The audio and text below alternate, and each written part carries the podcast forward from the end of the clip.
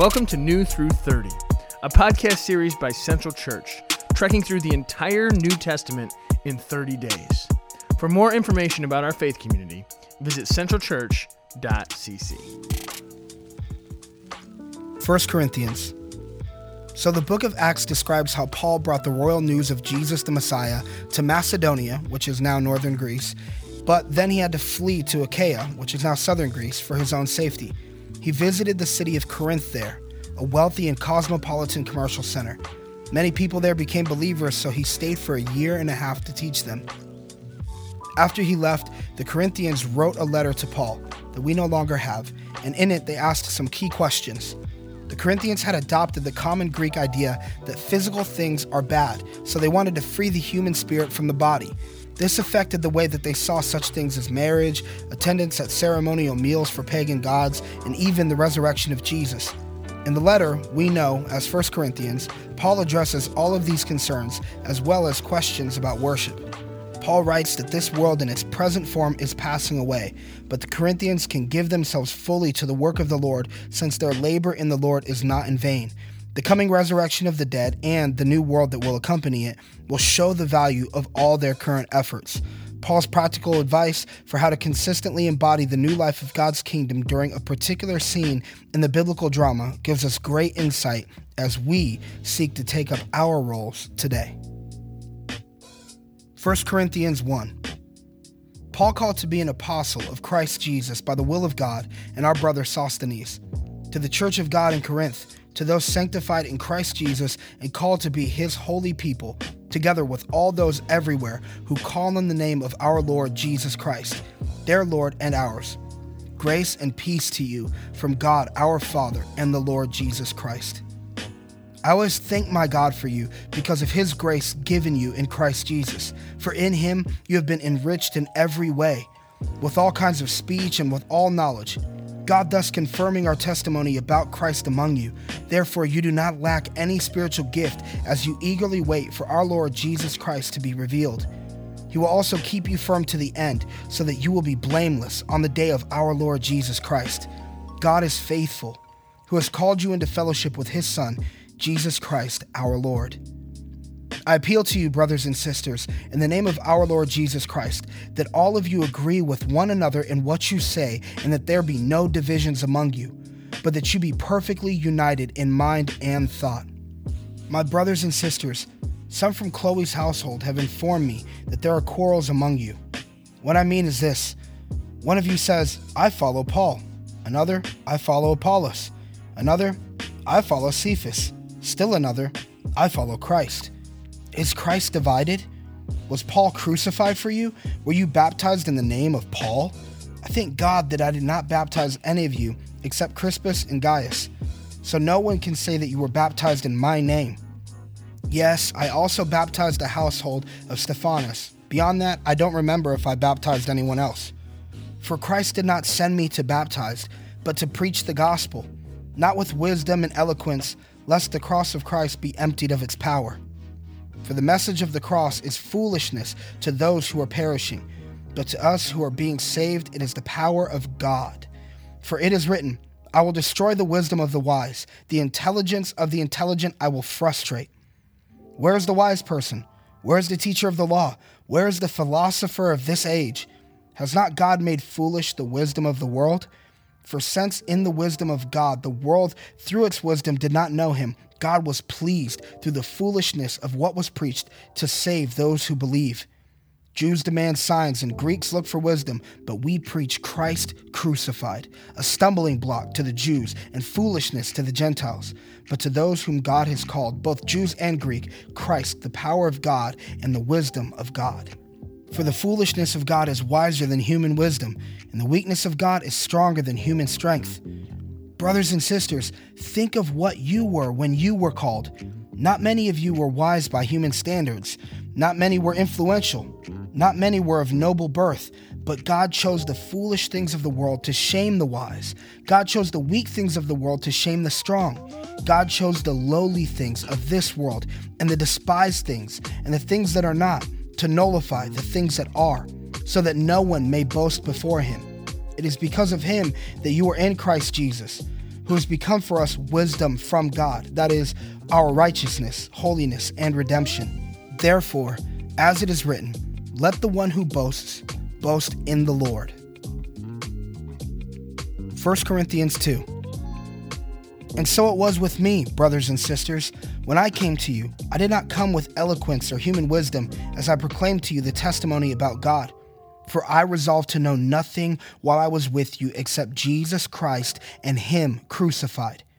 I came to you in weakness, with great fear and trembling. My message and my preaching were not with wise and persuasive words, but with a demonstration of the Spirit's power, so that your faith might not rest on human wisdom, but on God's power. We do, however, speak a message of wisdom among the mature but not the wisdom of this age or of the rulers of this age who are coming to nothing. No, we declare God's wisdom, a mystery that has been hidden and that God destined for our glory before time began. None of the rulers of this age understood it, for if they had, they would not have crucified the Lord of glory. However, as it is written, what no eye has seen, what no ear has heard, and what no human mind has conceived, the things God has prepared for those who love him.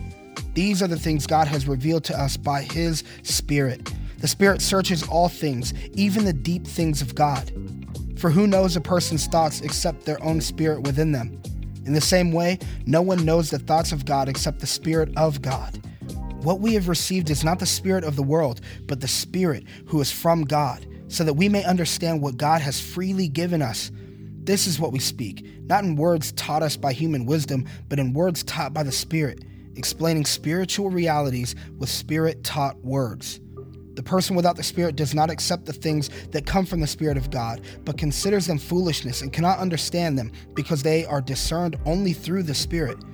The person with the Spirit makes judgments about all things, but such a person is not subject to merely human judgments. For who has known the mind of the Lord so as to instruct him? But we have the mind of Christ. 1 Corinthians 3 Brothers and sisters, I could not address you as people who live by the Spirit, but as people who are still worldly, mere infants in Christ. I gave you milk, not solid food, for you are not yet ready for it.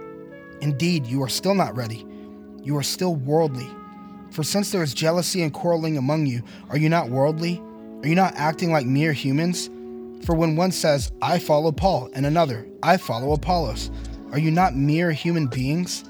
What, after all, is Apollos? And what is Paul? Only servants through whom you came to believe, as the Lord has assigned to each his task. I planted the seed, Apollos watered it, but God has been making it grow. So neither the one who plants nor the one who waters is anything, but only God who makes things grow.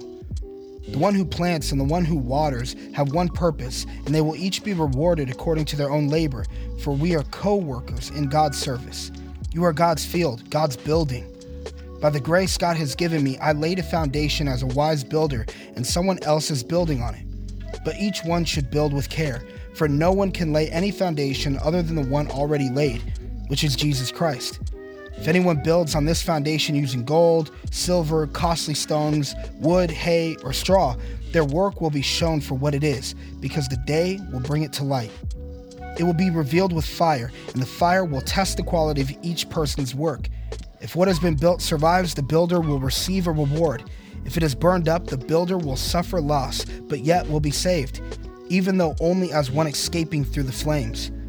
Don't you know that you yourselves are God's temple and that God's Spirit dwells in your midst?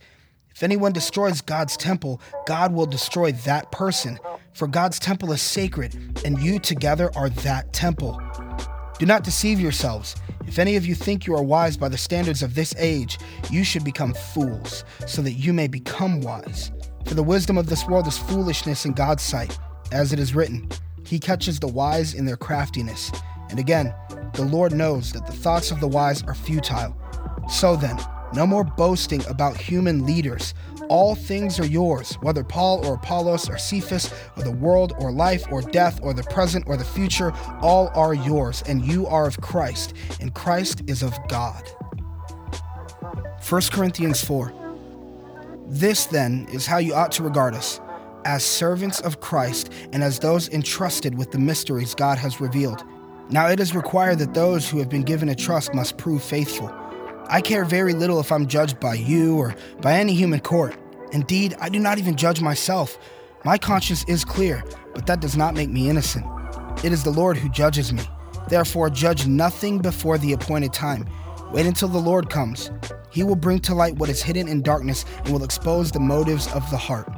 At that time, each will receive their praise from God. Now, brothers and sisters, I have applied these things to myself and Apollos for your benefit, so that you may learn from us the meaning of the saying, Do not go beyond what is written. Then you will not be puffed up in being a follower of one of us over against the other. For who makes you different from anyone else? What do you have that you did not receive? And if you did receive it, why do you boast as though you did not? Already you have all you want. Already you have become rich. You have begun to reign, and that without us. How I wish that you really had begun to reign, so that we also might reign with you. For it seems to me that God has put us apostles on display at the end of the procession, like those condemned to die in the arena. We have been made a spectacle to the whole universe, to angels as well as to human beings. We are fools for Christ, but you are so wise in Christ. We are weak, but you are strong. You are honored, we are dishonored. To this very hour, we go hungry and thirsty. We are in rags. We are brutally treated. We are homeless.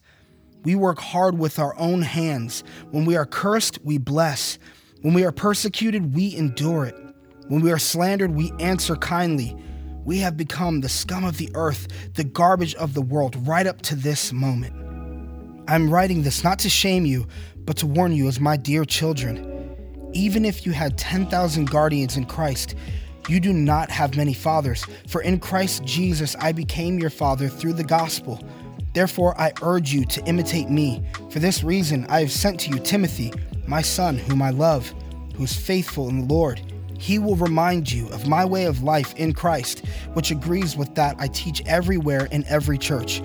Some of you have become arrogant, as if I were not coming to you, but I will come to you very soon, if the Lord is willing and then I will find out not only how these arrogant people are talking, but what power they have. For the kingdom of God is not a matter of talk, but of power. What do you prefer? Shall I come to you with a rod of discipline, or shall I come in love and with a gentle spirit? 1 Corinthians 5. It is actually reported that there is sexual immorality among you, and of a kind that even pagans do not tolerate. A man is sleeping with his father's wife, and you are proud. Shouldn't you rather have gone into mourning and have put out of your fellowship the man who has been doing this? For my part, even though I am not physically present, I am with you in spirit. As one who is present with you in this way, I have already passed judgment in the name of our Lord Jesus on the one who has been doing this. So when you are assembled and I am with you in spirit, and the power of our Lord Jesus is present, hand this man over to Satan for the destruction of the flesh, so that his spirit may be saved on the day of the Lord. Your boasting is not good. Do you know that a little yeast leavens the whole batch of dough? Get rid of the old yeast so that you may be a new unleavened batch as you really are. For Christ, our Passover lamb, has been sacrificed. Therefore, let us keep the festival, not with the old bread leavened with malice and wickedness, but with unleavened bread of sincerity and truth. I wrote to you in my letter not to associate with sexually immoral people not at all meaning the people of this world who are immoral, or the greedy and swindlers or idolaters. In that case, you would have to leave this world. But now I'm writing to you that you must not associate with anyone who claims to be a brother or sister, but is sexually immoral or greedy, an idolater or slanderer, a drunkard or swindler. Do not even eat with such people. What business is it of mine to judge those outside the church? Are you not to judge those inside? God will judge those outside. Expel the wicked person from among you. 1 Corinthians 6. If any of you has a dispute with another, do you dare to take it before the ungodly for judgment instead of before the Lord's people? Or do you not know that the Lord's people will judge the world?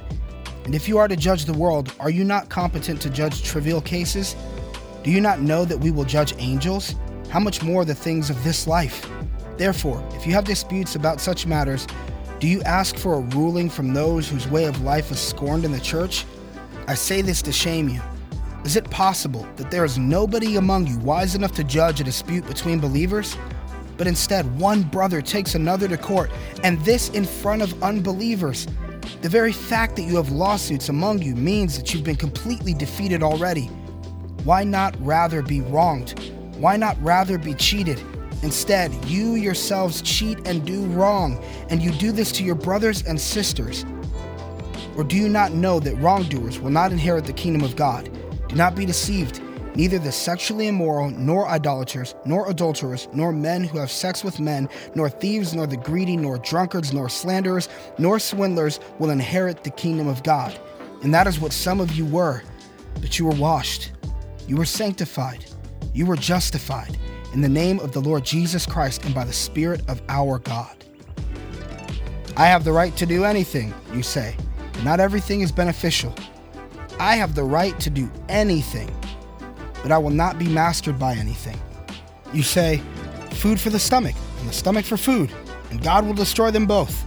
The body, however, is not meant for sexual immorality, but for the Lord, and the Lord for the body. By his power, God raised the Lord from the dead, and he will raise us also.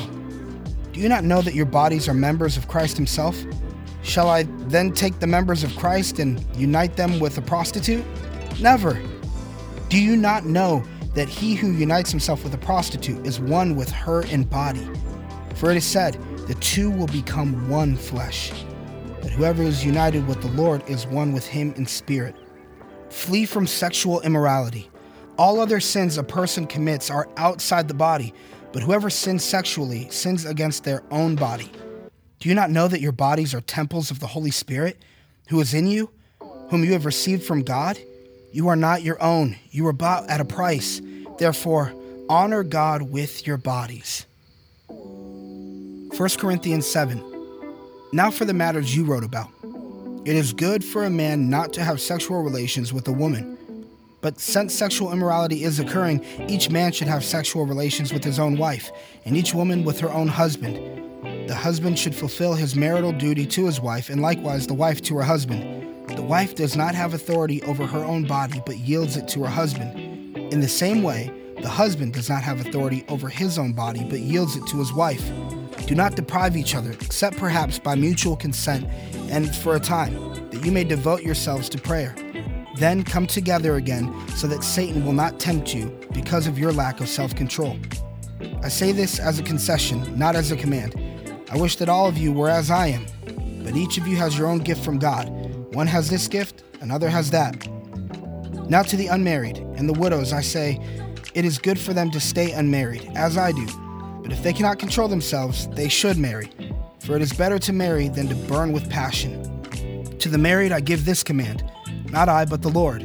A wife must not separate from her husband, but if she does, she must remain unmarried or else be reconciled to her husband. And the husband must not divorce his wife. To the rest, I say this I, not the Lord. If any brother has a wife who is not a believer and she is willing to live with him, he must not divorce her. And if a woman has a husband who is not a believer and he is willing to live with her, she must not divorce him. For the unbelieving husband has been sanctified through his wife, and the unbelieving wife has been sanctified through her believing husband. Otherwise, your children would be unclean, but as it is, they are holy. But if the unbeliever leaves, let it be so. The brother or the sister is not bound in such circumstances. God has called us to live in peace. How do you know, wife, whether you will save your husband? Or how do you know, husband, whether you will save your wife? Nevertheless, each person should live as a believer in whatever situation the Lord has assigned to them, just as God has called them. This is the rule I lay down in all the churches. Was a man already circumcised when he was called? He should not become uncircumcised. Was a man uncircumcised when he was called? He should not become circumcised. Circumcision is nothing, and uncircumcision is nothing. Keeping God's commands is what counts. Each person should remain in the situation they were in when God called them. Were you a slave when you were called? Don't let it trouble you. Although, if you can gain your freedom, do so. For the one who was a slave when called to faith in the Lord is the Lord's freed person. Similarly, the one who was free when called is Christ's slave. You were bought at a price. Do not become slaves of human beings. Brothers and sisters, each person, as responsible to God, should remain in the situation they were in when God called them. Now, about virgins, I have no command from the Lord, but I give a judgment as one who, by the Lord's mercy, is trustworthy. Because of the present crisis, I think that it is good for a man to remain as he is. Are you pledged to a woman? Do not seek to be released. Are you free from such a commitment? Do not look for a wife. But if you do marry, you have not sinned. And if a virgin marries, she has not sinned. But those who marry will face many troubles in this life, and I want to spare you this. What I mean, brothers and sisters, is that the time is short. From now on, those who have wives should live as though they do not, those who mourn as if they did not, those who are happy as if they were not, those who buy something as if it were not theirs to keep, those who use the things of the world as if not engrossed in them. For this world in its present form is passing away. I would like you to be free from concern. An unmarried man is concerned about the Lord's affairs, how he can please the Lord. But a married man is concerned about the affairs of this world, how he can please his wife, and his interests are divided. An unmarried woman or virgin is concerned about the Lord's affairs. Her aim is to be devoted to the Lord in both body and spirit. But a married woman is concerned about the affairs of this world, how she can please her husband. I'm saying this for your own good, not to restrict you, but that you may live in a right way, in undivided devotion to the Lord. If anyone is worried that he might not be acting honorably toward the virgin he is engaged to, and if his passions are too strong and he feels he ought to marry, he should do as he wants. He's not sinning. They should get married. But the man who has settled the matter in his own mind, who is under no compulsion but has control over his own will, and who has made up his mind not to marry the virgin, this man also does the right thing. So then, he who marries the virgin does right, but he who does not marry her does better. A woman is bound to her husband as long as he lives, but if her husband dies, she is free to marry anyone she wishes, but he must belong to the Lord. In my judgment, she is happier if she stays as she is, and I think that I too have the Spirit of God. 1 Corinthians 8. Now, about food sacrificed to idols, we know that we all possess knowledge, but knowledge puffs up while love builds up. Those who think they know something do not yet know as they ought to know but whoever loves God is known by God. So then, about eating food sacrificed to idols, we know that an idol is nothing at all in the world, and that there is no God but one. For even if there are so called gods, whether in heaven or on earth, as indeed there are many gods and many lords, yet for us there is but one God, the Father, from whom all things came and for whom we live. And there is but one Lord, Jesus Christ through whom all things came and through whom we live. But not everyone possesses this knowledge. Some people are still so accustomed to idols that when they eat sacrificial food, they think of it as having been sacrificed to a god. And since their conscience is weak, it is defiled. But food does not bring us near to God. We are no worse if we do not eat, and no better if we do. Be careful, however, that the exercise of your rights does not become a stumbling block to the weak. For if someone with a weak conscience sees you, with all your knowledge, eating in an idol's temple, won't that person be emboldened to eat what is sacrificed to idols? So this weak brother or sister, for whom Christ died, is destroyed by your knowledge.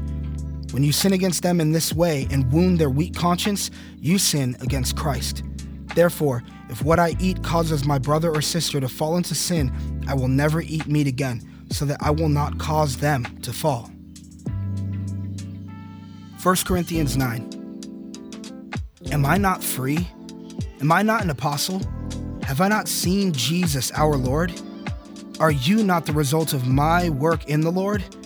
Even though I may not be an apostle to others, surely I am to you, for you are the seal of my apostleship in the Lord. This is my defense to those who sit in judgment on me. Don't we have the right to food and drink? Don't we have the right to take a believing wife along with us, as do the other apostles and the Lord's brothers and Cephas? Or is it only I and Barnabas who lack the right to not work for a living? Who serves as a soldier at his own expense? Who plants a vineyard and does not eat its grapes? Who tends a flock and does not drink the milk? Do I say this merely on human authority? Doesn't the law say the same thing? For it is written in the law of Moses do not muzzle an ox while it is treading out the grain. Is it about oxen that God is concerned? Surely he says this for us, doesn't he? Yes, this was written for us, because whoever plows and threshes should be able to do so in hope of sharing in the harvest. If we have sown spiritual seed among you, is it too much if we reap a material harvest from you? If others have this right of support from you, shouldn't we have it all the more? But we did not use this right. On the contrary, we put up with anything rather than hinder the gospel of Christ. Don't you know that those who serve in the temple get their food from the temple, and those who serve at the altar share in what is offered on the altar? In the same way, the Lord has commanded that those who preach the gospel should receive their living from the gospel. But I have not used any of these rights, and I am not writing this in the hope that you will do such things for me, for I would rather die than allow anyone to deprive me of this boast. For when I preach the gospel, I cannot boast, since I am compelled to preach. Woe to me if I do not preach the gospel.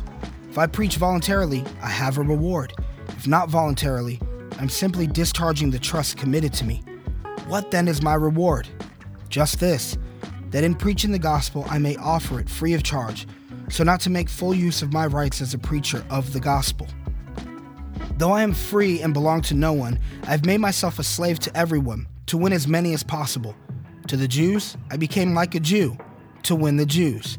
To those under the law, I became like one under the law, though I myself am not under the law, so as to win those under the law. To those not having the law, I became like one not having the law, though I am not free from God's law, but am under Christ's law, so as to win those not having the law. To the weak, I became weak, to win the weak. I have become all things to all people, so that by all possible means I might save some. I do this for the sake of the gospel, that I may share in its blessings. Do you not know that in a race all the runners run, but only one gets the prize? Run in such a way as to get the prize. Everyone who competes in the games goes into strict training. They do it to get a crown that will not last, but we do it to get a crown that will last forever. Therefore, I do not run like someone running aimlessly. I do not fight like a boxer beating the air. No, I strike a blow to my body and make it my slave, so that after I have preached to others, I myself will not be disqualified for the prize.